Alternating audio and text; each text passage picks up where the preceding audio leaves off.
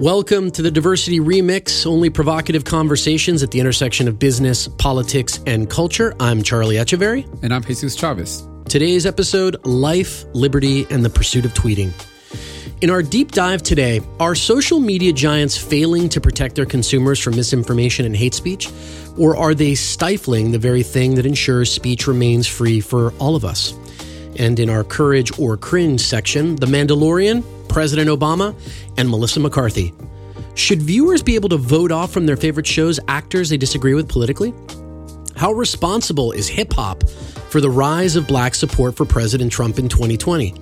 Should nonprofits doing good in the world be penalized for their founders' personal views? This and other provocative topics on today's episode of T D R. Jesus, welcome back from our Thanksgiving hiatus. break, hiatus. Yeah. We took our first week off. Felt a little strange about that. I don't know about you. It was very odd. I'm, I'm used to on the... Typically, the night before we record is I'm I'm writing my notes and thinking about what we're going to talk about. And it was uh, like almost very freeing, but also a little bit stressful that we weren't actually going to have this conversation. And then I missed it when on you know come Wednesday morning, mm-hmm. I'm expecting to hear an episode, and I was I like, I felt a little lost. I know, me too. It was a little bit weird, but I think it, for it's a, a good... little odd though, though that I'm so obsessed with listening to our own episode, which is kind of weird. Wait, you're we... the one? Exactly, I'm the one, the right. one person. Um, so, any case, no, that's that's not true. We have a whopping audience, and it's growing by the minute. As I've always said in my career, it's approaching a billion. Because it's always true. That's that's true. That so we true. got we got a in fact a, a topic that we've touched on on a number of other episodes because it kind of figures yeah. prominently in a lot of the discussions that we've had, and that is uh, social media platforms. Uh, a couple of weeks ago, um, just right before the break, uh, the C E Os of the you know big tech platforms were up on Capitol Hill again, testifying in front of the Senate. Their second time in like just like six weeks or so. Yeah, last time was October. Right. And so we're going to we're going to basically use that as our deep dive. It's a big topic with a lot of uh, tributaries and places to wander in and out of. Where should we start? Yeah, I think we're just going to parse this out. Um, but let's start with the latest, right? Which there was a uh, the, the latest Senate hearing happened on November seventeenth. And as you mentioned, it was the C E O of Facebook, Mark Zuckerberg, and, and the C E O of Twitter, Jack Dorsey, who were on the hot seat um, having a conversation, right? And look, just so that we're on the same page, there's been a number of issues that I think, you know, the government in general has been looking at trying to address with social platforms, the latest of which, and I think the last two hearings have very, very much been around the whole issue around content moderation, right? And of course, all very timely because of the, the election that just happened, right? But it's this whole issue about whether or not they should be treated as a publisher or a platform, and to what degree does Section two thirty, which is the law that tends to be used to basically that protects social media platforms, to what degree should that law be changed, right? To uh, make the, these companies a lot more liable for what actually goes on to the platforms, or to have them actually pull back and let just content be able to reign a little more freer there. There's that. There's a bunch of issues around antitrust concerns, especially with Facebook and Google. Part of it is just the size. Actually, Amazon is in that bucket as well. Just their, their sheer size of these companies. Uh, there's that as well. And then the the broader overall concern about just the pervasiveness of social media addiction, especially among young children, right? And I know you've not, you and I have, have mentioned this uh, a number of times. Even you know the last you know, the documentary that came out on Netflix uh, just a few months ago, uh, The Social Dilemma, really got into this issue about the impact that it's had on young people and all of the issues that you've had, not just with addiction, but depression and all these these mental challenges or issues that, that kids are now facing, because of this obsession with having to be online and having to create this persona about themselves, and to what degree these social platforms are controlling what people think, do, et cetera, and the long-term impact that's going to have, right? I think that that movie may be one of the first times that, you know, it's kind of broken out in, you know, into the popular realm, this idea of what the platforms are doing. I know that if you're in the, and if you're in the business and you read the business trade, there's been some pretty notable instances of people who were V Cs that put some of the money in, but nevertheless not letting their kids on the, the same platforms. And there's been stories like that, and even some more mainstream kind of media appearances by some of these folks. But for the most part, it really hasn't been like a big rallying cry. And I think this movie is kind of the start of that, because you've got a good amount of data now. You've got ten, twelve years that you can look at. And one of the most impactful things to me was, and I know that causation, correlation is not always causation, but there's like that little overlay. It's a little too much correlation, though. A little too much correlation. Well, I mean, the, the part that impressed me was the overlay where they show the um, the graph of like, you know, uh, depression, anxiety, and all that kind of stuff, and yeah. then map it against the um, the rise of iPhone and then the social media platforms. And there's a very, very tight overlap in those in those in those things. So there's definitely something there, but I credit that movie with kind of getting this out a little bit in a more public eye.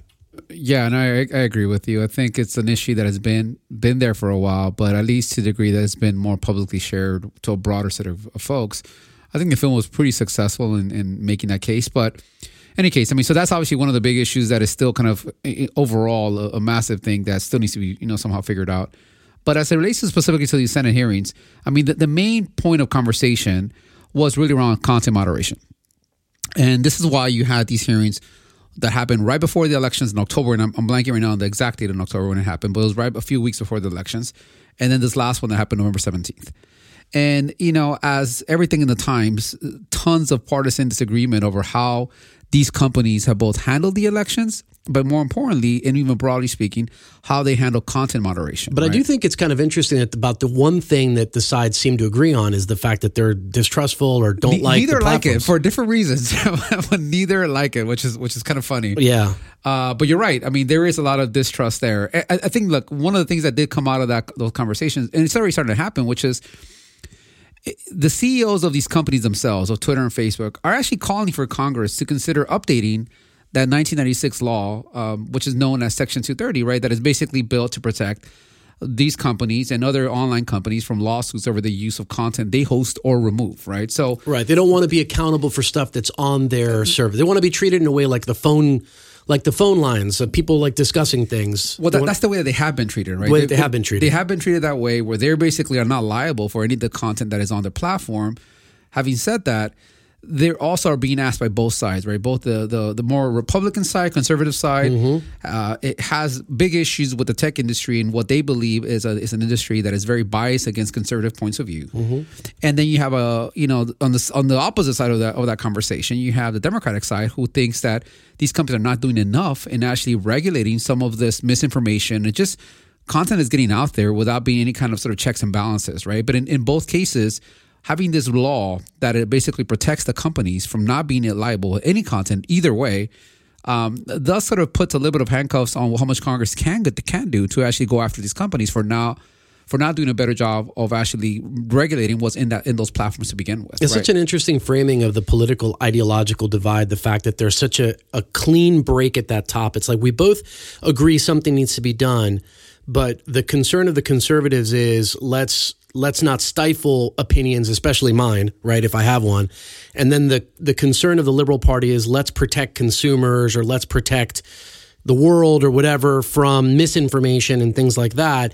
So let's make sure that the right restrictions are on this side. So like, let's make sure less restrictions are on, or that at least are not on my stuff in order to create a fairer marketplace. It's like, it's, it's, it's such yeah. a clear distinction of ideology at that point. It, it is, but I also, I, I don't trust that such a clear distinction of ideology, right? Because I, I would say that when you think about historically, the Republican versus Democratic Party, it, that's a very good way to frame it, right? Which is, historically, the, the Republican Party was one where that's been about smaller government, less regulation, let the markets do what they need to do. And you could have then on the opposite side of that conversation, you could say the, the Democratic Party is a lot more about having these social controls to be able to create a more fair, sort of balanced out, you know, right. outcomes, Outcome. et, et cetera, right? So you have that. In the case of, of, of what's happening with these social platforms, I agree with you that it could definitely be framed that way. But I think it has entirely to do with, in this case, you have a, a, a Republican Party who feels that it's conservative voices that are being stifled in that process. Mm-hmm. I, I, and this is just me being, being, you know, my own opinion, that I think if it was the opposite or uh, opposite way, if they saw that the voices that were being stifled were more liberal voices, mm-hmm. I just have a hard time believing that they will have the same kind of position of no, no, no. Let's take let's take the gloves off. Let's let this, you know, information flow a little bit for you. If you are going to be a platform, then be a platform. Don't be sitting here trying to regulate conversation, trying to regulate what people can say or not say. I, I really think it has a lot to do with what they believe to be most regulated, which is why the position that they're actually taking. I, I, I just I would, think it happens to fall within that sort yeah, of point I mean, of view. I understand that. I think that it's hard to know if, unless we actually see it happen and then respond to That's it fair. accordingly. Yeah, but yeah. I would say that also the context is, you know, for, from most conservative perspectives, that the opinions that are out there in the popular media, Hollywood, you know, academia, places like that, are already very left-leaning. So the so the evidence of suppression is very hard to see, right? Because sure. it's, it tends to dominate the popular culture. So, it, you know, yeah. yes, maybe they wouldn't be as urgent about like trying to yeah. change it, but it's just there's there's a lot. It's it's a lot less clear to me that that's as pervasive a, a point of view as as you know what I mean as, as it happens. Yeah, to that's very. You're right. It's a very theoretical point that I'm making because it, I is, love theory. It, it is much it's harder cool. to prove out, right? But I think a lot of this has. It really, and the reason why it's such a hot topic right now, um, especially on elections, is because there has been this increased effort by both Facebook and Twitter to be a lot more proactive about trying to label yep. what they consider to be misleading posts, right? And in, and in those cases, I think it's been the Republican Party who's been maybe most impacted, and or at least feels that they're most impacted by by these changes.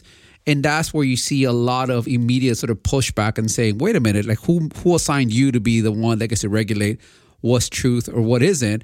Let people figure it out by themselves. So that is, I think, one of the biggest issues. It's an interesting sort of, point too. I mean, you know what I mean? I have I, very mixed feelings about that point. Well, I, I get yeah, it. I want to I want to hear your, your your stance on this. Well, look, I mean, there's there's a, a number of, of things that I think about. I've done some digging in terms of this process of how these things get surfaced and how they get tagged, because I can tell you that, you know, reading some of the policies, especially YouTube's policies, they were the most, like, to me, kind of chilling in terms of what they what they said. I'm going to try to actually find the verbatim quote here of what their policy changes were.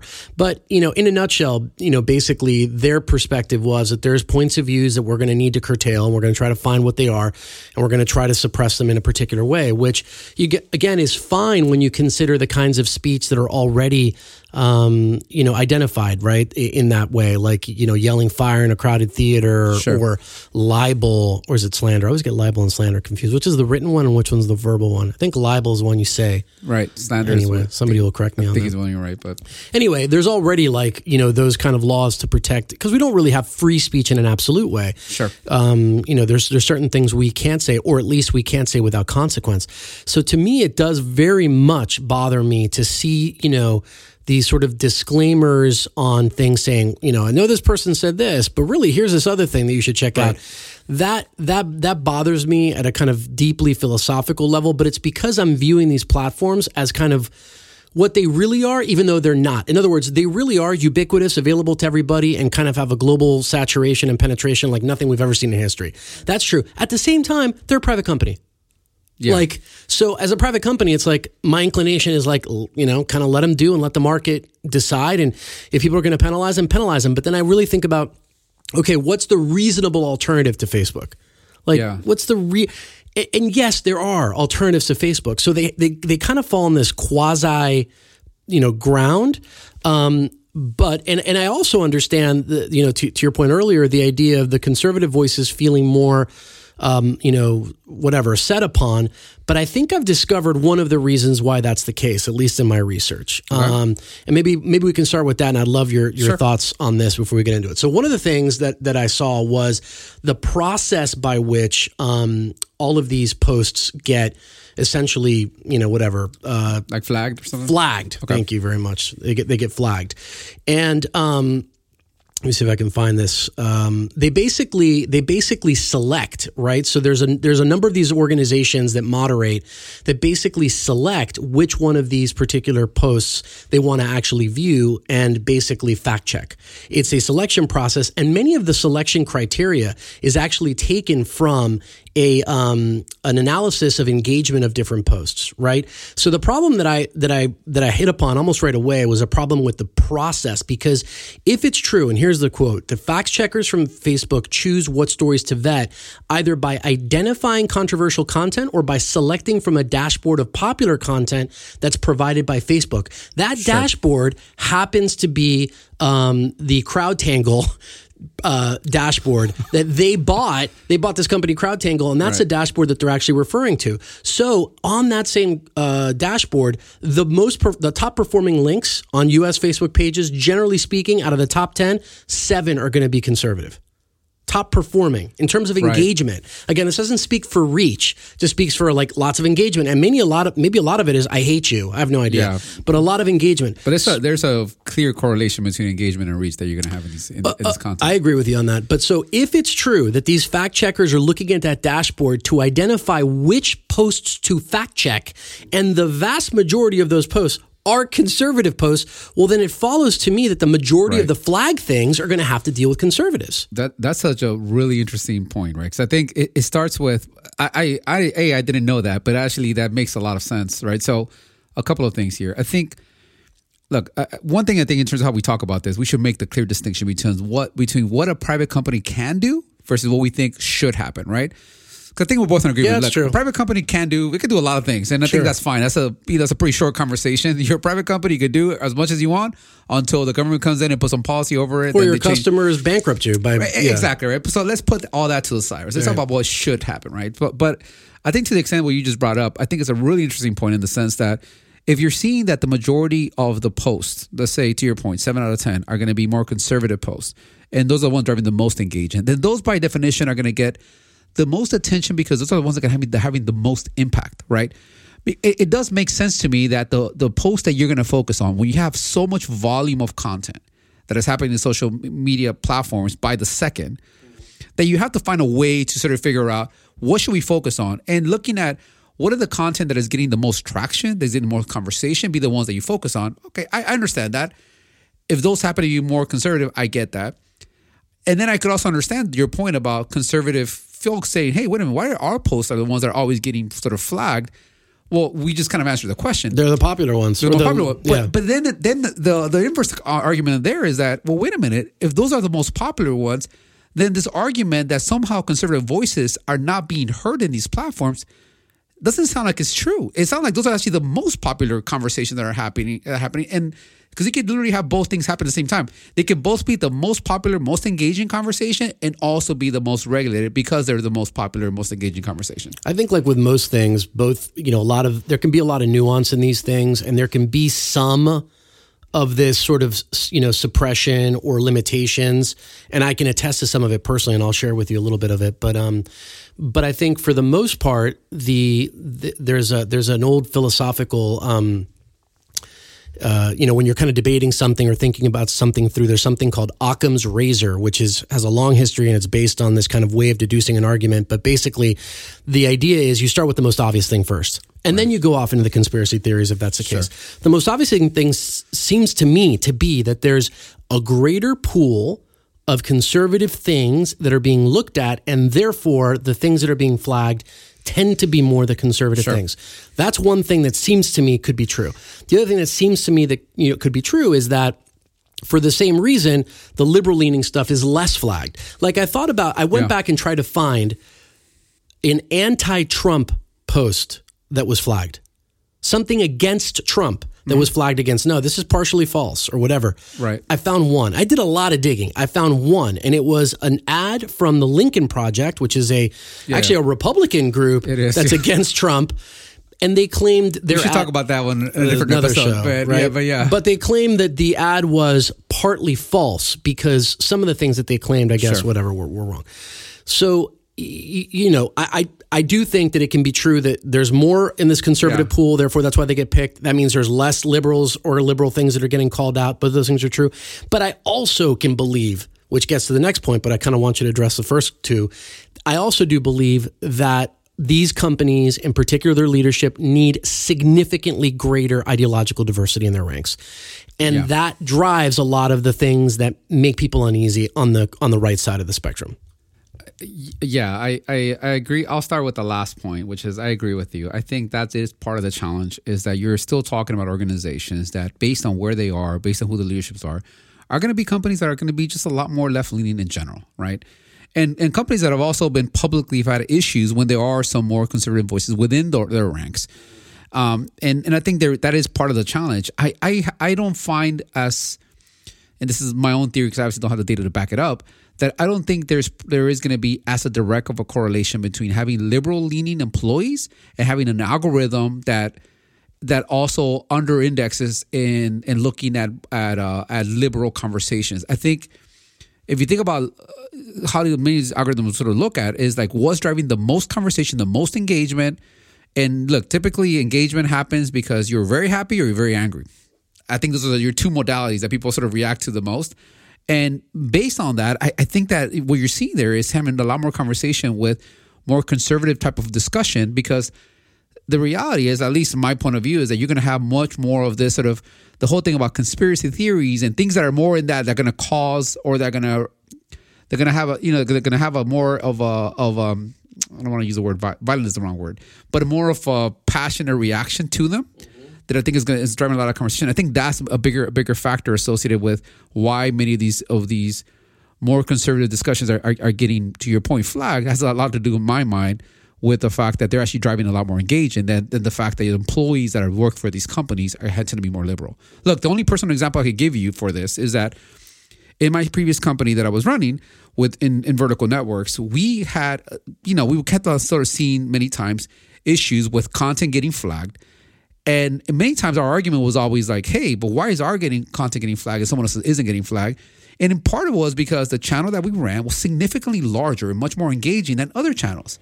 And by just pure... So you, yeah, you had more it, attention. A lot more attention, right? And it was and it was a kind of like one of those things that felt very unfair for a lot of it. But I also understand, like, from a yeah. pure practical standpoint is when you look at what's going to get the most attention is going to be the content that gets the, is actually driving the most engagement. I understand that point now. It's a little bit easier seeing it now outside looking in than when you're in the middle of it, right? But I could see also being a very practical issue, right? Which is when you're a platform that has millions of content hitting your platform per second, literally, right? Is that you have to find a way to sort of parse it out. And things that are driving a lot more engagement are going to get a lot more attention.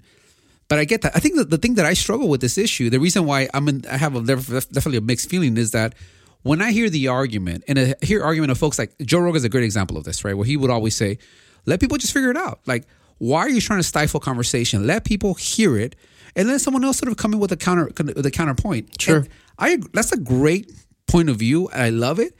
It's so ideological and just false that people will actually take the time to hear different points of view. Ideal, idealistic, you th- idealistic, you yeah, yeah, yeah, idealistic okay. In the sense that the, the fact that you are actually thinking that someone's going to take the time to hear different perspective on, a, on a, an actual subject, or to your point, the thing that you always preach about is go to the sources. Mm-hmm. It just doesn't happen.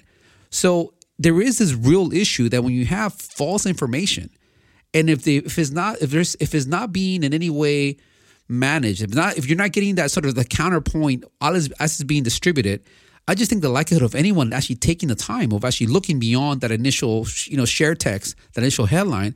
It's just very, very small. Look, and that's my yeah. that's the part where I struggle with it, because I actually get the point, like, if you don't find a way to actually address when it's really false information, yeah, like, there is some responsibility there that I do think these platforms have to have in order to to have that. Otherwise, you have people that go down the rabbit hole and there is no no counterbalance, right? Because the, the, the, unfortunately, the way that most of these platforms are built is they're built around engagement. They are, and that's a, so that's the, the problem. I want to get to that the, in a second. The more down, you go down the rabbit hole, like, the more engaged you are, but it also means that you're only doubling down on the same yeah. biased information that you got to begin with. Because some of the stuff that we're talking about, frankly, is just kind of like, you know, cosmetics, um, because the real issue is not, you know, um, whether or not conservatives are maligned or liberals are, uh, is it's it's how these platforms are built and what they reward. I think that's fundamentally what needs, uh, you know, a fresh look.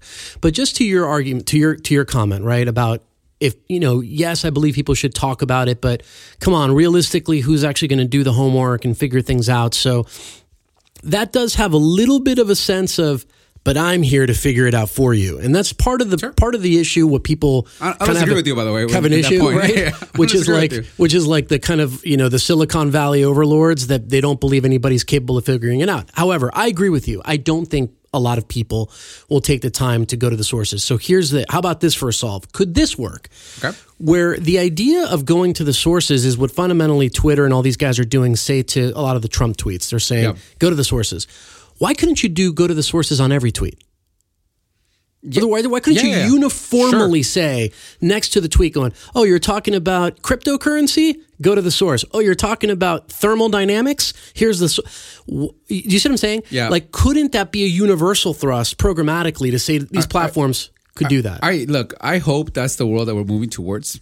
I, I And I really hope that we get to a point where we can do that. I think that one of the biggest challenges that I see to be able to get to that, it's actually not a technology challenge in my mind. It's, a, it's the fact of even agreeing what the source actually should be. Uh, to me, that's a really big problem, is that unfortunately we're at, we're at a point where we have such disagreement on what truth is and what real data is. Yeah, that, you're absolutely right. That that's becomes a really difficult thing to say, well, what is the actual source? Like, mm-hmm. how many times have you had, look, we, when I think about what's happened with the, in the political discussion recently, what's happened with coronavirus is a great example of that, right? It's like, well, what's the actual source? Like, who can you actually trust when it comes to that? So I think to me, that is, I agree with you. I think that is a great solve. Look, people okay, may, so how about this? People then may or may not like what what, what yeah. they what, what they did many times with the tweets of, of Trump, especially Trump. Is, is, I think it's been sort of a good example of that. But at least, at least I like the attempt of what they're trying to do. Say, listen, he is still the president, so you need to, you can't just delete the tweet. Uh, so, hey, I like that part of it. But at the same time, when there's claims that are being made that are just false, or that we think that there's better better data out there, maybe that's a better way to say it, better data out there, here's additional information that you can look at. Now you as a person can decide whether or not you want to look at the information, the, just the original tweet, and just go by it on face value, or that whatever that source data is. But here's my the challenge yeah. is become like, what is that? My point is one, one of the things that Democrats and Republicans have agreed upon since Democrats and Republicans became Democrats and Republicans is that politicians lie. That's like one of the things that no matter who you talk to, you know, yeah, politicians, they lie. Or they say something that's expedient in order to get elected. So my question is, I agree with what you just said, but shouldn't that apply to everyone? Do you think, I'm just going to throw this out there, that we will see a a disclaimer on a Biden tweet? I'm not saying he's going to get them. Because, I, I think there should be. Look, but, but do, do you think, think we happens? will? Do you think we will get one that we're, when he says something like, I, I, I'm making it up, when he says, we're coming back into the Paris Climate Accords because if we don't, it'll be a massive catastrophe to our economy. Do you think somebody will say, that actually is not factually proven or whatever? Well, uh, how about this? Look, if, if we're going to have a number of different legacies mm-hmm. from President Trump.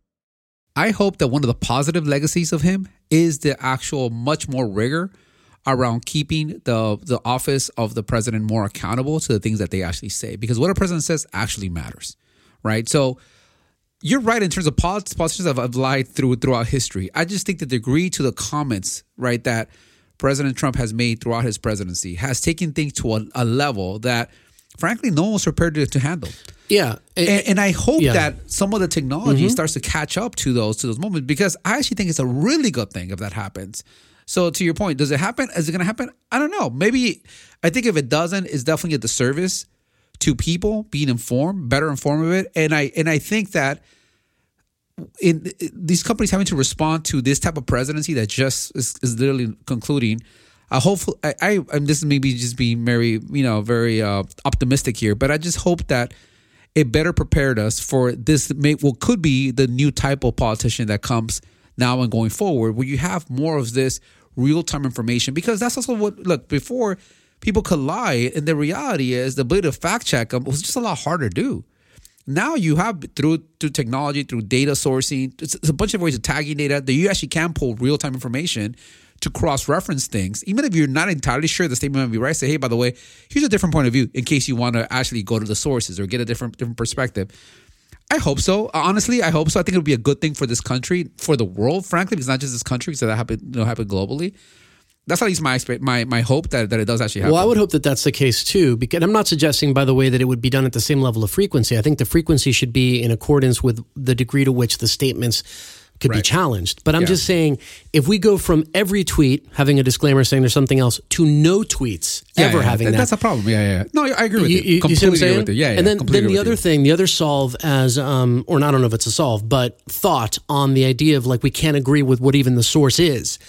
Maybe it's multiple sources or, okay. or from different perspectives. But sure. what I, I guess what I'm saying is, why couldn't the disclaimer be an actual like, editorial feature or programmatic feature or whatever yeah. to just get people more educated about what these topics actually are. If that's the issue, if the issue is we don't think people will take the time, so we got to like slam on this disclaimer, then why not slam on that disclaimer for everything when we're talking about whatever it may be? Yeah, I, I agree with you. And I, I really do hope that we get to that point where that does happen, because I think it will be, we will be a lot more better informed. I think the reality, unfortunately, if I'm trying to be very skeptical about this process, will be that even if from a technology standpoint you get there, it, it will take us a whole, you know, two days before people start just completely ignoring that, which is unfortunate. But I, but at least having the ability to actually flag content in that manner, I, I don't see it as a technology issue. Um, and I do hope that it gets applied, by the way, not just presidents, right? Like, it really should be across the board, but especially for folks when they, the things that they say really matter. And I think elected officials fall in that category. There should be a level of, of, of fact checking people so that, so that the average consumer can actually have a much more informed conversation about what's really happening out there. Yeah, one hundred percent. Well, let me give you my personal story here with respect to um, whatever. advertising throttling or suppression or whatever you want to call it. So my wife runs a nonprofit. It's, a, it's well, she runs a nonprofit, but she also has ministries that she does.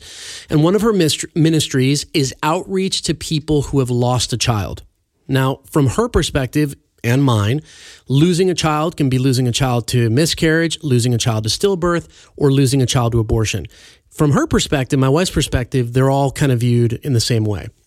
She put an ad on Instagram, and the ad, I've actually got copy in the Google Doc so you can see it. Maybe we'll put it in the in the um, in the show notes. I'm not sure if it'll work out, but just so people can actually see what happens, right? So she's got a graphic, and the graphic has, I don't even, it's a little bit cut off, so I can't see exactly the whole graphic, but it's basically a quote from scripture, and it's about God healing you. And then the ad copy is healing is possible, trust in the Lord. And then it says miscarriage loss, abortion loss, birth, uh, stillbirth loss, and a little broken heart. And it says, You're, you matter, your loss matters, your loss is a life. Join me tonight for an evening of remembrance. This is for an event that she was speaking at, right? Now, that was an ad that, that she built, and it was an ad that was declined. And the de- the, the declination um, said that your promotion was not approved because the ad is... Um, It says it asks a direct question to or makes an assumption about a user's personal attributes. And, you know, then it gives some examples of, you know, don't let a cold get you down, or are you a cancer survivor? And it says this kind of language, yada, yada, yada, right? It basically says that you we made an assumption in this ad, and that's the reason why it didn't run.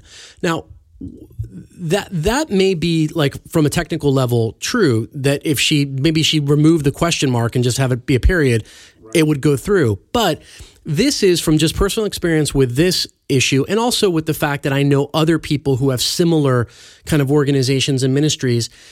The issue where it does become political based on the way the rules are written is that some issues are considered in a, in a in a given category just by virtue of what they are, right? So anything touching on abortion, pro-life, anything like that is automatically in a category that is either, I think, on the best case, maybe suspect, worst case, hate speech. And I've seen both of those. And so when stuff like this happens and you have somebody say, here I am trying to help people who are wounded and trying to, you know, I'm not forcing anybody to come. People come of their own free will, but I'm not able to run this ad. And then you see other examples. And I, I pulled some other examples, not to make the whole show about that, but where the idea of making an assumption about somebody is clear. You made an assumption that somebody was cold, so buy a sweater, you know, those kind of things. So it just, it some of these things don't ring as true. When you, when you, at least when you get them, and then you can't talk to somebody, right? And you can't, like, get a human, right? So it can lead to a lot of thoughts about, hey, you know what? This thing is kind of stacked against me. Yeah. I mean, I, yeah, I, I get it. I get it. I mean, I, I understand that. I mean, when you, especially because you're seeing it from that lens, right? Sure. As I look at this ad, and the reason they gave you is uh, basically telling you avoid making an assumption about a user's personal attributes. Okay. I mean, I, I, the part of the question will be is that if you change the question marks and frame it in a different way, would that, you know, this, this go through? But to your point, the, are these type of topics, you know, themselves getting flagged in a manner that is at a higher clip than other things would be? You're probably right. I mean, to, I think to that point, that's where people start to become very skeptical about really the reality of how these platforms are operating. And that's that's actually one of the biggest issues, right? Because even, look, when we go back to talking about where we started, which is the Senate hearing, the thing that everyone in that last hearing could agree to, including the C E Os of Twitter and Facebook, is that there's just a need for a lot better transparency across the board, because there is this inherent mistrust of these platforms because they're so large. They're so complicated. I think even people within those organizations have a hard time explaining exactly how they work, because after after some point, they sort of take, you know, start taking a life of its own. The fact that we talk about the algorithm in a third-party sort of perspective, right? Like the algorithm does this, right. like it's like its own person, yes. its own being. It is, because like, to some extent, it actually brain. is. It, yeah. it, that's yeah. that's the that's the scary thing about it, right? Mm-hmm. So I think that all leads to this distrust, mistrust. I'm sorry, and when you see examples like this, even if they're right or being considered about the policy, I get it. I get it. If you're seeing it from, especially if this is not the first time it happens, and you're seeing yourself your stuff get flagged left and right. look, the only thing I can speak to that comes to that is like I've been on the other side of that and running a company that basically yeah. felt that we were always a victim of this or that or this. And it was like having to talk people down all the time. And in part was because, look, when you have enough success that people, you know, it just, it just draws a lot more attention. Yeah. And that's a situation that we were in, you know, before. And it doesn't make it okay, but it's just the, sometimes the reality of the situation. And like I said, I don't believe that the answer is a very facile, the platforms are against conservatives. I don't believe that that's true. I do believe that their process of using these dashboards that are engagement driven to find out what to even look at to flag, I think that's a problem yeah. when a lot of the conservative ones are the ones that are performing best on engagement. I think that's true. And I do think that the diversity of, of thought, the makeup of these companies, which is something that's been, you know, maybe not so much in this one that happened in November, but the one last month, pretty hotly debated point about, you know, some of the senators or whatever, Congress people saying, you should hire people in like, you know, other parts of the country besides Silicon Valley, so you might get a different perspective on things. I think those things definitely do need to I mean, they would. Happen. I think they would have an impact. I mean, it's it's kind of hard to say that they wouldn't, right? Because the reality is there are people that have a different perspective, you know, working yep. in the same algorithms, that you have a better chance of having different points of view and at least accounting for, adjusting for some of these different voices that need to be also heard. I mean, part of the ecosystem, right? So I, I agree with you. Yeah. I, It's a it's a tricky one, but I do think that the, the this is one in terms of social, social platforms that will continue to be a conversation for a while, because it, it's such a complicated issue that is happening. And the reality is, none of us, both the companies, the Congress, individuals, nobody understands fully. No one understands fully, or we never seen anything at this scale. Never, never. Right? So that well, that well, I mean, point think, is, yeah. uh, I think, is is one that cannot be minimized. Of how hard it is to manage this thing, because it's at a point that listen. I remember being, you know, running radio stations, and we talked. We had to talk. We had to worry about standards and practices for what ads you ran on the station, right? And part of what standards and practices did was actually look into days. the credibility of the ads that sure. you're actually running, sure. right? So they yeah. will have to look at it and say, is this true? Are you making claims that they're, you know, that can't be actually proven? Is it factually true, right? Mm-hmm. So so there will be a group that literally would look I, at I every remember. single ad and say, I remember. We had it at Di- we had it at Disney and it was like, I mean, yeah, notorious. Exactly, right? So yeah. that's so this this issue has been around forever, but it was much easier to do yeah. when you had very controlled pipelines of how to get messages out.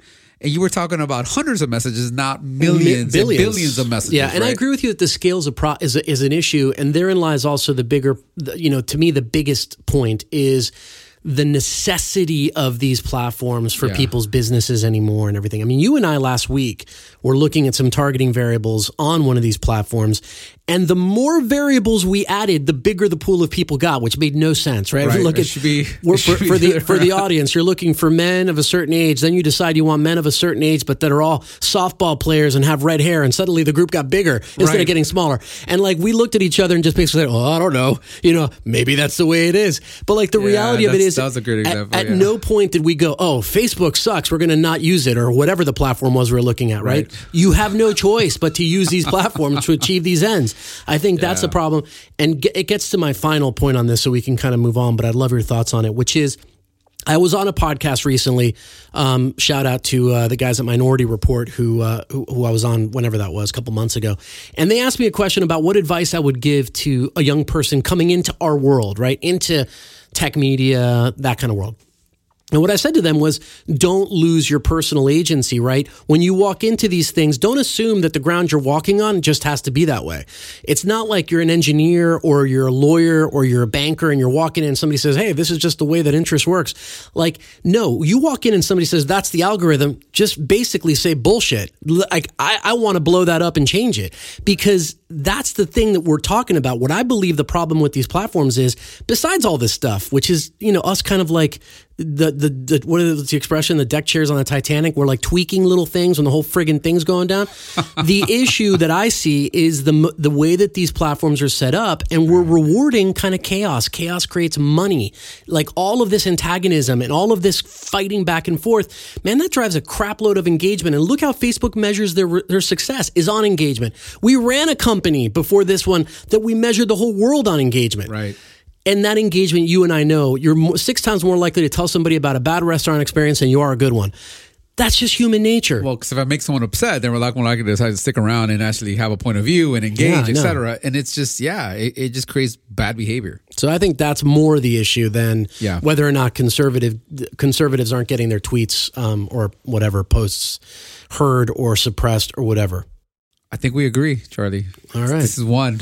Well, I think one of maybe many. Who well, knows? Who knows? It's still early in this episode. We'll but, see. But it is a it is a it is a complex and a nuanced yeah, issue. But sure. but something needs to happen because the data coming out of this last ten years in terms of social media is not good. Um, maybe we'll add a couple of I links the, in the show notes. Yeah, for that. I think one of the one of the things that will be really interesting as a, as this sort of you know as we go forward is to what degree does this um, law Section two thirty gets actually modified? Yeah.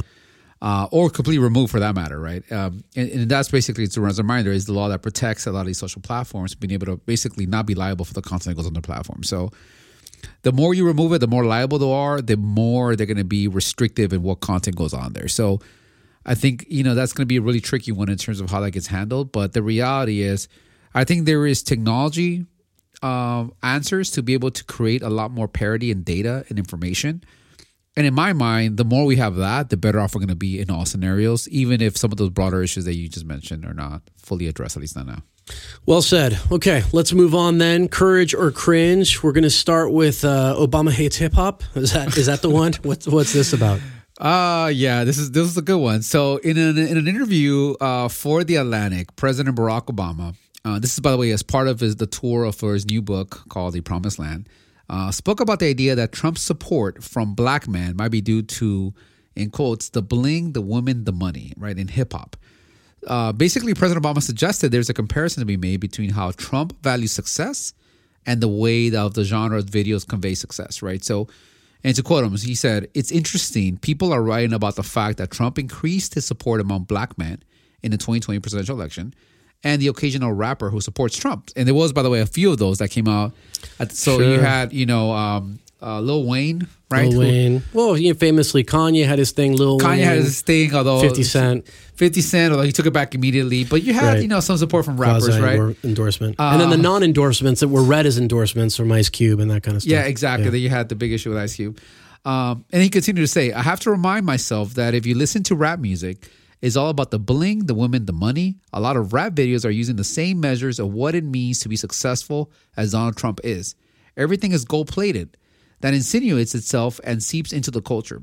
Uh, America has always had a caste system, rich and poor, not just racially but economically, but it wasn't in your face most of the time when, when I was growing up." Um, and then lastly, he said, then you, then you start seeing lifestyle of the rich and famous, the sense of either you've got it or you're a loser.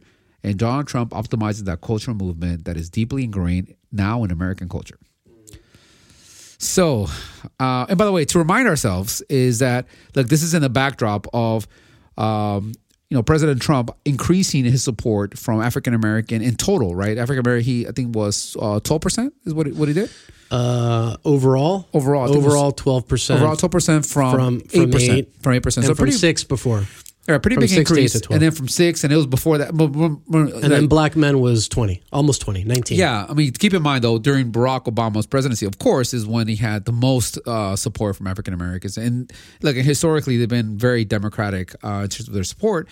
But you know, but Donald Trump did get a, a much bigger share, big jump in, in in terms of support overall from eight to twelve. Um, although we talked about this in the previous episode, historically had been in that sort of twelve to fifteen percent. Uh, um, historically, rate. after the sixties. Historically, yeah. after the sixties, correct. Um, but with Obama and the presidency, that of course was very, very much the side of Obama. So, but, what, so a lot of you know interesting commentary from President Obama. Uh, Charlie, you want to go? Want me uh, to go? Sure, I'll, I'll take a stab. I mean, I, for me, it's definitely a cringe um, on a number of levels. I mean, I think it's kind of factually inaccurate in the sense that, and I don't know because I haven't been studious of every rap video or hip hop video that's come out, but I think he's describing an era of hip hop that is, you know, not necessarily in the, the sort of mainstream right now. It reminds me of like the P. Diddy, P. Diddy sort yeah, of time, right? Where, it does. Uh, this yeah. is very like late eighties, nineties, nineties you know, yeah, kind yeah. of. So there's some of that that's kind of factually, to my mind, incorrect. Um, and then I also think about, well, yes, there's an odd, the odd uh, uh, hip-hop star who supported Trump publicly, but what percentage would you say of hip-hop you know, artists uh, support Donald Trump? I'd say it's a, it's a vanishingly very, small very number. Very small, small number, yeah. Right, so so I, I think both it's factually inaccurate, and number two, it doesn't get close to explaining, if there is something to explain, it doesn't get close to explaining how you go from whatever it was to nineteen percent of black men or twenty percent right. of black men. So it's a terrible, it's a, it's inaccurate, and it's a really bad theory as to why this, why that actually happened. Now, I don't know why it happened. Right. That that's something that bears some more studying. So, sure. you know, but I doubt that this had anything to do with it. So to me, it's a cringe. It's a, it's a misspeaking. Uh, it's a guy, look, he's not short on eloquence, right? So when a guy like this screws up, he screws up. Like, it's a real screw up, right? It's not like somebody who can't speak, right? He didn't tweet it, by the way. Right. It's actually as part of an interview. Like our our last two presidents shouldn't speak and can't speak, right? Or Biden's not president yet, but you know what I mean. He's, he's yeah, can't yeah, yeah. speak, and then he, he he follows a guy who shouldn't speak. Um, but but uh, but Obama was super articulate, like a very yeah, sharp guy. Yeah, yeah. So when he guy. says something, you like look every word, you you splice every word, there, and this there, is just dumb. There's very few times where I thought of Obama as the old guy who was like talking about what the kids are doing, and this was like a great example of the old guy talking about what the kids are doing. What are the like, kids it's just like, to? Yeah. Exactly, it was like. Uh, Yeah, I think he is entirely wrong in his assessment about this. Um, it was interesting. My response was sort of mixed in the sense of, look, I think attributing the support of black men to rap music for Donald Trump, I think is just wrong, right? Look, well, one of the things that, at least for me, has been a big uh, learning lesson from the twenty sixteen election is to not try to simplify the support that Trump yeah, had, because, right? And mm. I'll start with the first and biggest simplification that I think there was, which is like, oh, every person that votes for Trump is racist, right? It's a, it's easy to say that. It makes it, it actually makes people feel good, nice and warm, because it's easy to say like, well, we're not that, therefore anything that's anyone that's that then supports Trump, great, because we'll get rid of those of those people, right? But when it's not just the racist, this becomes a lot more of a complicated issue. Wait a minute, you have people that are actually not just racist, people that are American, that have families, that want to work hard, that. Maybe they're not seeing the answers they're looking for within the Democratic Party. That that makes you not feel that great anymore. If you're someone that supports the Democratic Party, like what what are we not doing? Support supports these guys, and I kind of put this statement in that same kind of category, which is it makes it too simple, too too much of a dumb reason as to yeah. why people are supporting uh, Donald Trump, and and I just think it's wrong. I mean, the, the the part that I think I do I did find some interest, and I do think there is some credibility too, is this notion that when Donald Trump and I don't agree for twenty twenty, but I can see it for twenty sixteen, which is part of the allure that he brought to the table was this persona of being this very successful entrepreneur. And like, look, look how successful I am in business, and therefore I could take the same approach anywhere, yeah. anywhere to government. And I do think that people voted for him in twenty sixteen for that. Sure. And I, twenty twenty. I, I don't, yeah. but I, but I see, but I, I don't see the attribution of the increase from twenty sixteen to twenty twenty, saying like, no, now you're no, a better business no, person. No, no, no, I agree. That's no, no, why no. I think this argument doesn't work. If yeah. you're giving me the, if you're giving me this argument for twenty sixteen, I'm like, okay, I, I can see some of that. I can see that being the reason. But between twenty sixteen and twenty twenty, I don't see it at all, because what we learned in twenty sixteen and twenty twenty is that that business persona doesn't necessarily translate to how the government is run. And and more importantly is that before the election happened, there was a lot of information that came out about his tax returns, about all of these business failures that he's had and how much money he's lost. So you can't tell me that is because of this sort of brand of simply being this really successful business person and why it got African-American men to want to vote for him. It doesn't make sense to me as the increase in attribution, right? I can see for twenty sixteen maybe to some extent, but not for twenty twenty. I just think the entire statement is wrong. I think Obama, look, I'm a big fan of, of President Obama, but I couldn't disagree with him more, and and sort of trying to simplify and I'm create like almost.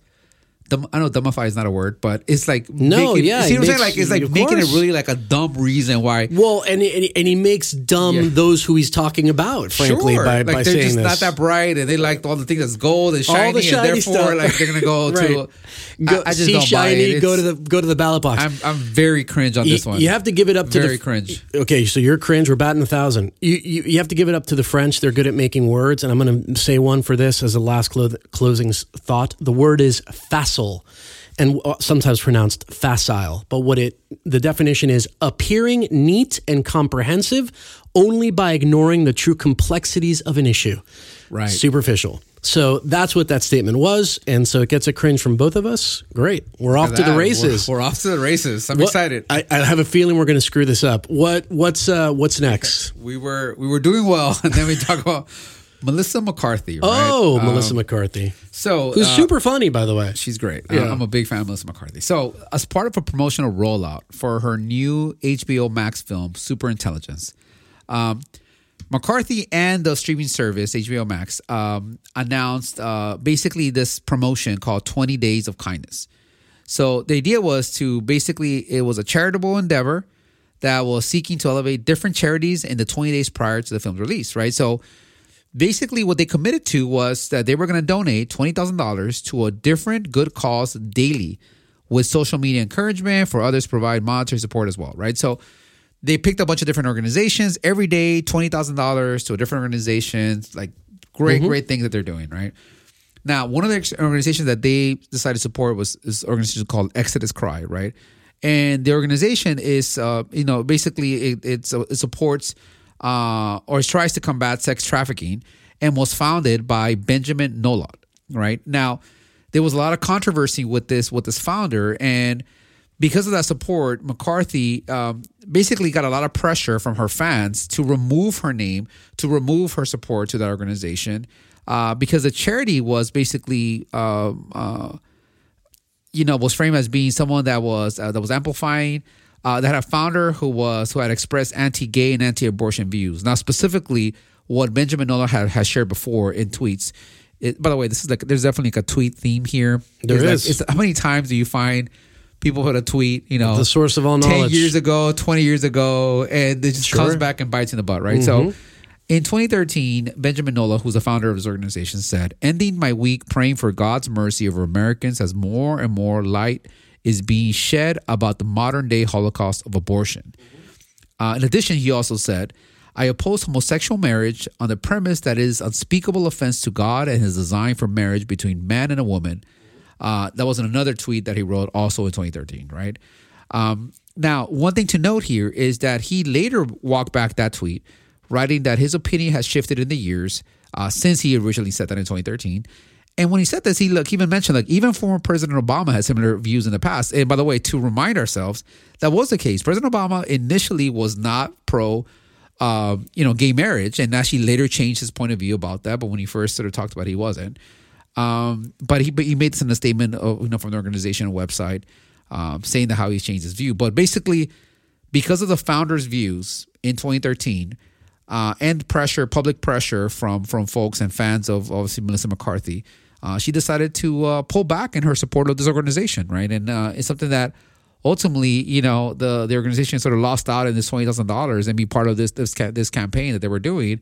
And obviously there was a lot of, you know, controversy because of that. There was also a kind of sub-controversy that was, even though Exodus Cry is explicitly against human trafficking, some of the people that were pointing out to Melissa McCarthy that she should take the money back and and basically speak out against this organization were people who said that Exodus Cry is also against abolishing sex work, right? And sort of making a distinction between human trafficking and what it leads to, and sex works. Like sex, these people were saying to Melissa McCarthy, abolishing all sex work is bad because women should be allowed to choose to, to do that if they want. But you're talking about like prostitution or what? Prostitution. Yeah, yeah, prostitution. Like legal prostitution or illegal prostitution? I guess it doesn't uh, really matter. I don't, I, oh, wow. I don't, I don't think it came to that to that level. But I didn't, um, I didn't hear that. Yeah. Yeah, yeah, yeah. It's in the, well, it depends on, I guess, which article you read. I read uh, the Daily Beast one, which is. Yeah, that was the one that initially sort of had this. Um, That's the one that really sort of sparked this this whole conversation and why they got all this pushback. Now, by the way, the organization Exodus Cry pushed back on the idea that it campaigns against women's rights, right? So they argue that it instead instead advocates for the rights of women not to be exploited for sex.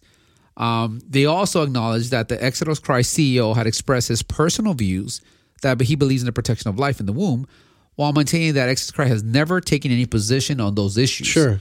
And highlighting, you know, partnership with organizations that are both for and against abortion. Uh, it also worked to dispel some ideas that Exodus Cry is an anti-L G B T Q plus organization. So, right.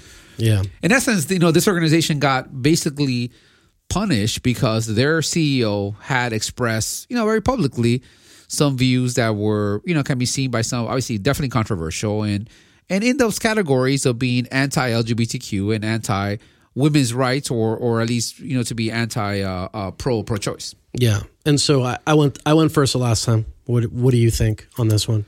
I'm really conflicted on this. Um, oh, but that's part of it. That's yeah, the dilemma. Yeah, yeah, that is that's the, dilemma. the dilemma. That is the dilemma. I'm very conflicted on this. Right. On the one hand, I guess here's the way that I kind of looked at it is that I think that um, I don't have a.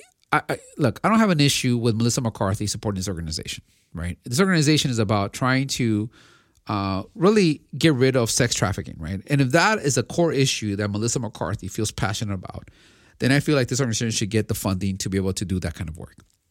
At the same time, if she personally believes that she is pr- both pro-L G B T Q rights and also pro-choice, that if she would have known that the C E O had made these kind of claims. And the only part that wasn't clear to me is that well, how much she knew beforehand. How much she knew beforehand. Yeah, it wasn't clear to me and either. And also, I, when when did the C E O, Benjamin Nolot, mm-hmm. change his perspective about his views on both of those, those topics? Did it happen after the, the, the support got pulled back, or did it happen before? Now, so I would say if it happened before, meaning if this C E O had come out before and made this, this statements on Twitter in, you know, seven years ago, and has since turned around and said, listen, I, you know, I may have thought that way, but I've, after reflecting, blah, blah, blah, I feel very different about women's rights. I feel very different about L G B T Q rights, et cetera.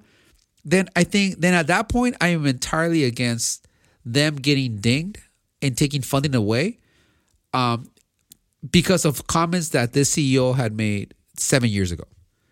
Right. So that, um, you know, I just I just have a really big issue with that.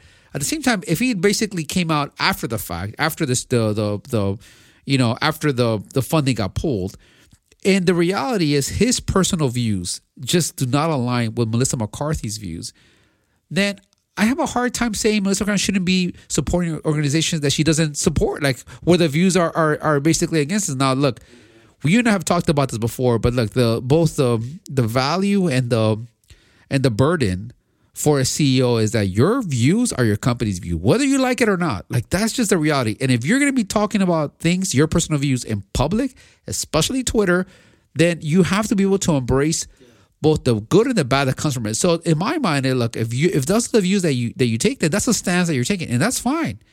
But you may get some negative pushback from that, and you have to live with it. You have to live with it. So sure. from that from that perspective, that's why I probably put it a little bit more on the courage from that perspective. Only from, from only only if look if, if Melissa McCarthy did not know that, and the C E O still believed that or still publicly only made this claim and only changed his perspective after the pushback, then at that point then you have a misalignment in, in values of what you're actually supporting. Even if the organization is trying to do a really good thing, because you could take any organization, no matter what they're doing, if the C E O has a very public stance like it's an issue, and you disagree with that issue, then you as a person, as an individual, have the right to not agree with them and therefore support somebody else. one hundred percent. I think I think a lot of this is um, I'm missing some some facts like you are about some of the way that this went down, so I have to make some assumptions and fill in the gaps myself. So full disclosure, I may be wrong about this because I just don't know. But um, there's a couple things that stand out, and it, ultimately for me, it's a cringe. And the first thing that stands out to me is this is a promotion for a film. Yeah. And like, we know the way that promotions work, and ninety-nine times out of one hundred, they're done by a bunch of people that are kind of unrelated from these right. particular folks. I'm especially, sure somebody...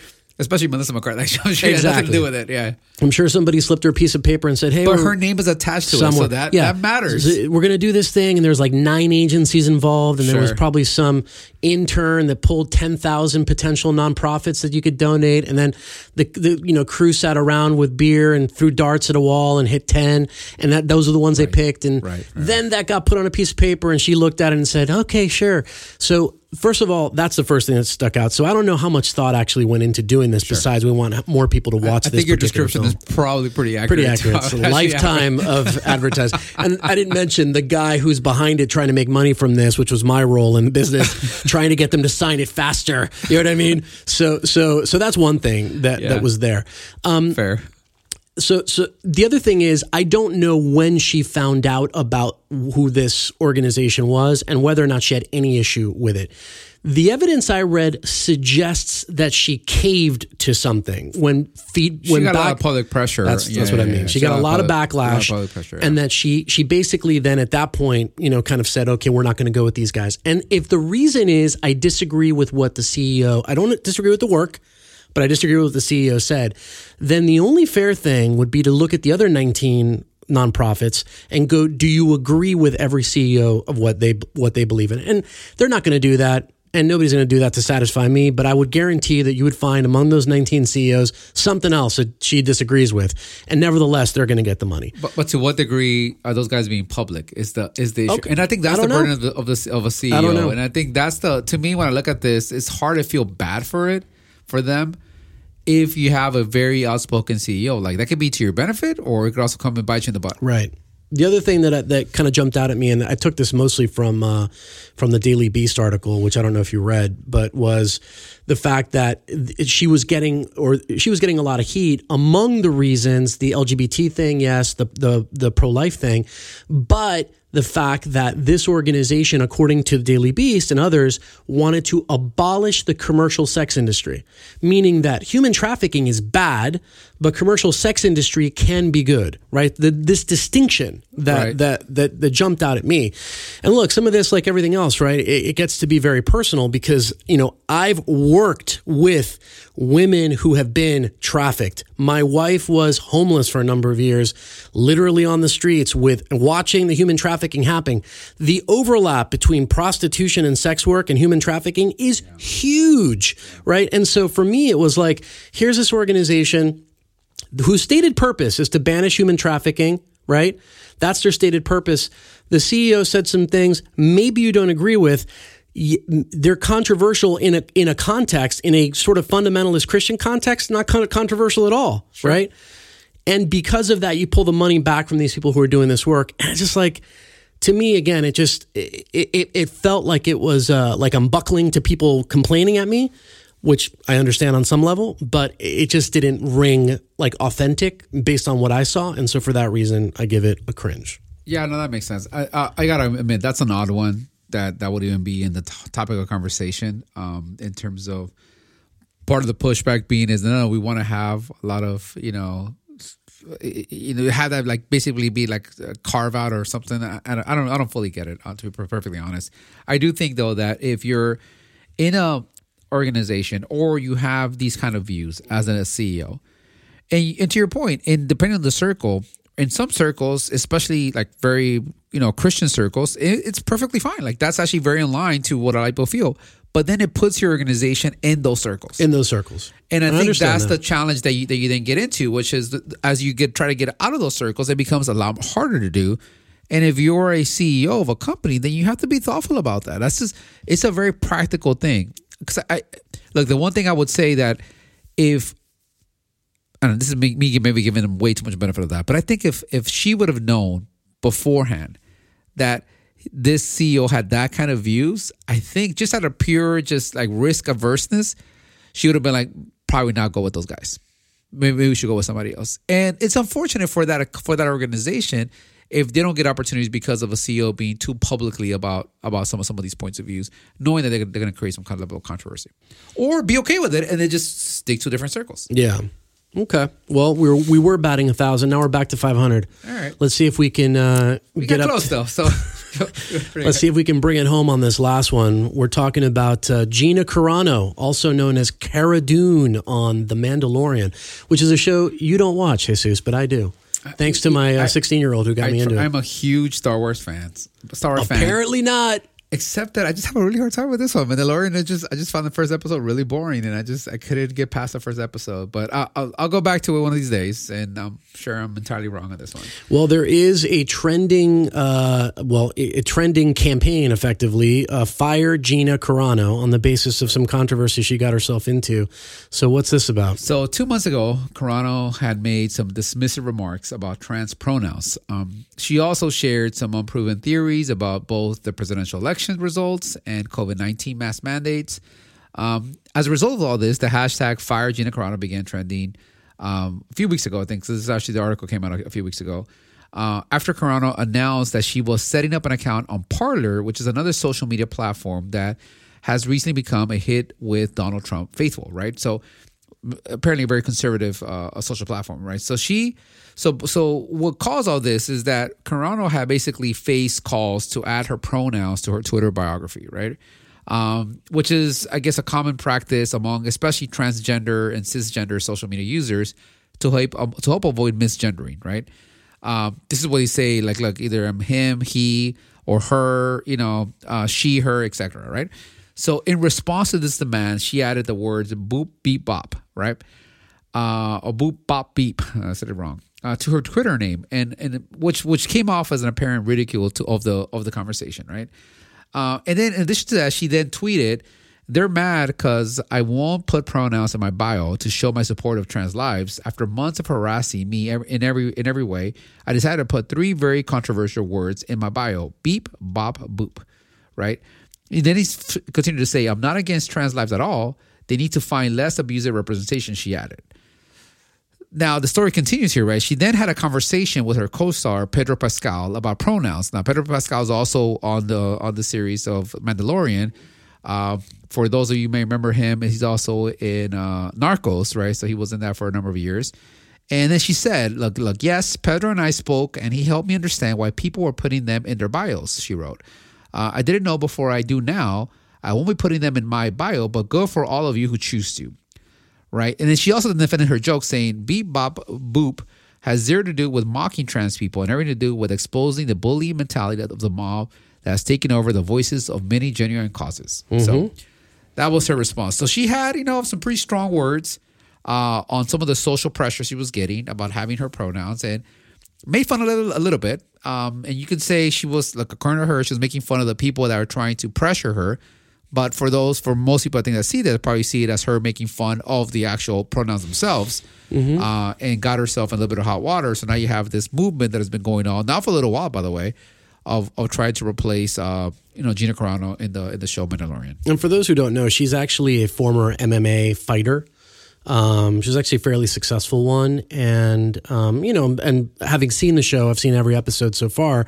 She's doing, you know, the role that she plays of this Cara Dune very, very well, very effectively. And she's I, probably the first, like, really big superstar of women U F C fighters. Yeah, right? I'd say that. Yeah, she's a, she. I would say she's the first, like, really big superstar. Um, um, because she, you know, she didn't fight for very long, but, you know, she retired for a while now. But she's been doing films. She did some of the Fast and the Furious films as well. Uh, has started doing acting for a while. Correct. So, um, and then the, the the another quick point on that uh, beep bop boop tweet. Um, she was obviously referencing, and she actually sent a tweet out after that referencing R two D two, right? right, right that's, who that's actually talks from, like yeah, that, yeah. And she's saying that's going to be my my uh, gender pronouns because I choose not to put any of those gen- gender pronouns on my on my profile. I have to, like, honestly, the you know the, the first thing I think about is, I want to understand, because her big beef was the people who are representing these causes are kind of bullies, and they're trying, they're harassing me into doing things. And so these genuine causes that exist, which uh, Pedro Pascal notified her about, really have bad representation. That seems to be her thing, right? Because she's been, she, in her words, bullied and harassed to kind of add these gender pronouns. And I'm thinking to myself, my, the first thing I want to know is, like, who who are these folks that are, like, you know, who reach out to people and tell them that their profiles are wrong? Like, I understand if that's your perspective, your opinion, you want to create content about it, you want to tell stories about it, you want to write a novel, you want to do whatever. Awesome. But to actually find individuals and say, change your profile to do this, how effective is that going to be? Just as a t- as a strategy, you know what I mean? Right. It's like, that's the first thing that I think about. And well, me- that's by the way, that's that's the age that we live in, with, especially with Twitter, right? It gives people direct access to these celebrities that right. they wouldn't have had ever before. So that's true. It doesn't have to be, look, the reality is this could be, you know, a person down the street. Like, this doesn't, you know, we're not talking about necessarily having these official representative of these movements. It could be anyone that is reaching out to her, trying to get her to change her pro- or actually add a pronoun to her, her account. one hundred percent. one hundred percent. But I respect her um, her decision to learn about the issue and decide to do whatever she did, in this case, which was not add them. And, you know, I respect that she spoke her mind and did so forcefully. And, you know, she has a right to be wrong if that's what, in fact, she is. But I think a campaign to get her fired from the show because of this is absolutely absurd. And I'm glad that I'm not in the minority on that. In fact, I actually um, checked a Yahoo poll on this particular question. Should Gina Carano be replaced as Cara Dune because of what she said? A whopping seventy-three percent, fifteen thousand people in this Yahoo poll said no. seventy-three percent well, yeah, believe that, like, she shouldn't be. I feel be. like you're starting to cheat now. We're starting bringing in Yahoo polls. Well, I just, it was, it was literally I'm, I'm, I'm in the article. I feel a little bit, like, blindsided here. It was in the article that, right. I, that I read, um, which you had access to as well. Come on, you know the debate rules. this. But anyway, so I'm glad I'm not in the minority. Most people seem to agree that this is um, mountains out of molehills. If the woman wants to do that, great. If she doesn't, great.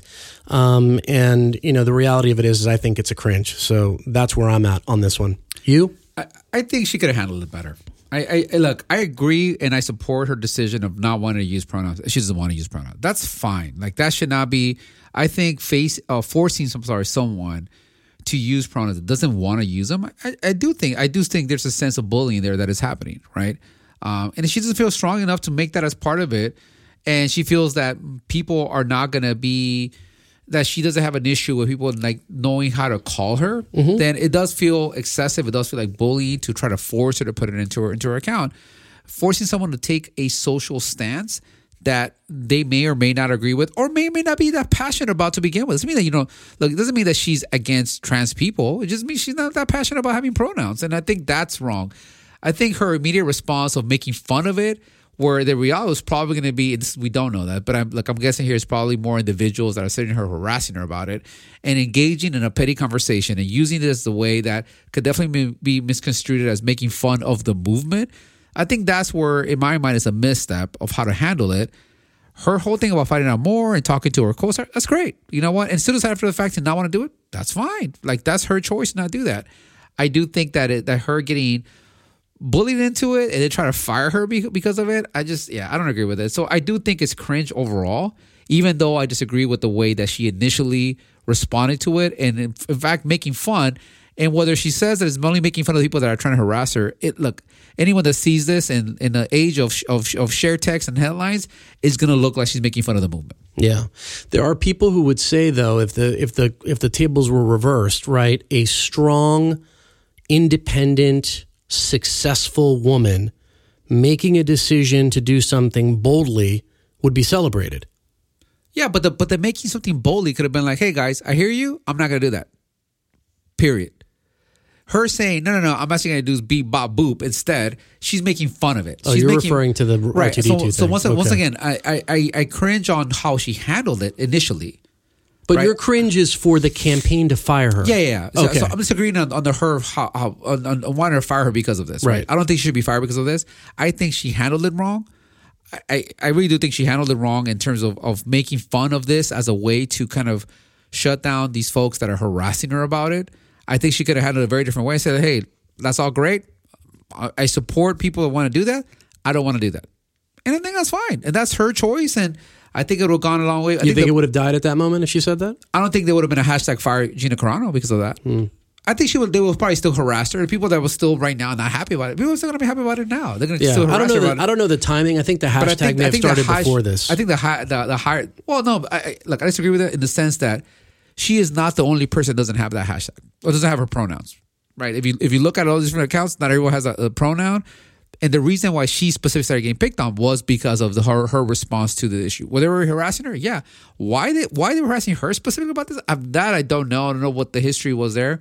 Maybe people know that she's already conservative leaning to begin with, so they've been harassing. I think that's part of the issue. It could have been part of it, and, and maybe but she felt a little she, bit goaded. Maybe but when I don't she know. announced the move to Parler is when the hashtag really took off. Well, yeah, because then it's like doubling down on what's already mm-hmm. sort of came off. And which, well, by the way, we didn't talk taste. about Parler in our social platforms yeah. discussion. Um, uh, frankly, I don't know, don't know enough about yeah. about the platform Parler to really speak to it yet. Uh, I, but I that's mean, maybe one for a different episode. It might be. Yeah, in five years ago, I would have said it's completely doomed for instant. And failure, but today I don't know because there's so many people who believe that these platforms aren't necessarily supporting their rights to, to speech. So right. it may be it may be successful. We'll talk about that one at a at a future date. Um, okay, so then we end up on a note of agreement, so that our average is a respectable six six six, which is not a good number, but whatever, we'll take it. um, a two out of three. Two out of three. Um, great, Jesus. Any uh, post Thanksgiving parting words? Uh. No wisdom today? No wisdom today. I think it's, yeah. Just G- Glad to be doing this. Yeah, it's... Uh, it's good to be back. It's good to be back. Um, look, look, there's been a lot of, of um, emotions, I think, especially with this election. Uh, so what I do uh, encourage people is to take the time, have the conversation, especially, look, hopefully for those of you that had, you know, family and were able to find ways to engage with some of your broader family, whether it's in person or through Zoom, et cetera, is that give people the opportunity to have a conversation and learn from each other, right? Actually, my one party thought would be is this came up recently. I was having a discussion with another group uh, recently, and this question came up about uh, where a person was being asked their opinion of what felt like very conservative points of view, especially around immigration, and she felt really uncomfortable how to have a discussion. And the thing that my recommendation was like, listen, you may you may be the only person that this other person actually has access to that has probably a very different point of view. So why not, instead of of recoiling and, and feeling really uncomfortable, why not create an opportunity to have an actual conversation to better understand why they feel a certain way? And as a matter of fact, if you feel uncomfortable sharing your opinion, then ask a lot of questions. Well, why do they feel that way?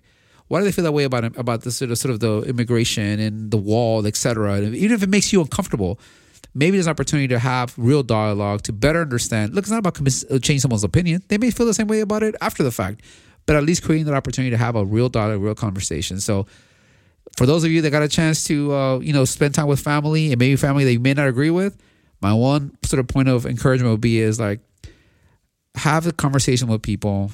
Take the time to better understand where they're coming from. Don't make the assumption that anyone that disagrees with you is racist or, or or is in the other extreme of that, or they're extremely liberal, or they, or, or they're a communist or a socialist. And and maybe within that and asking more questions, we can find a little more, you know, areas of common ground. And amen to that. Only thing to uh, I guess to to bring up. Amen to that. Very well said. And just a little kind of note on that, because it ties back to our our uh, platform discussion. I think the context of trying to have those discussions and have them in places other than these social platforms is at a premium right now, because exactly. These social platforms are not, at least at present. We'll see what happens with, uh, you know, as we move forward. They're not super conducive for this kind of dialogue uh, to take place. So do it on the phone, do it in Zoom, do it in person if you can, if you're if you're comfortable or if the situation um, uh, allows for that. But uh, but try to do it anyway. And that's what a big part of what this show is about. All right, Jesus, great show. Thank you very much. And we will see you guys all again next week on an episode of T D R.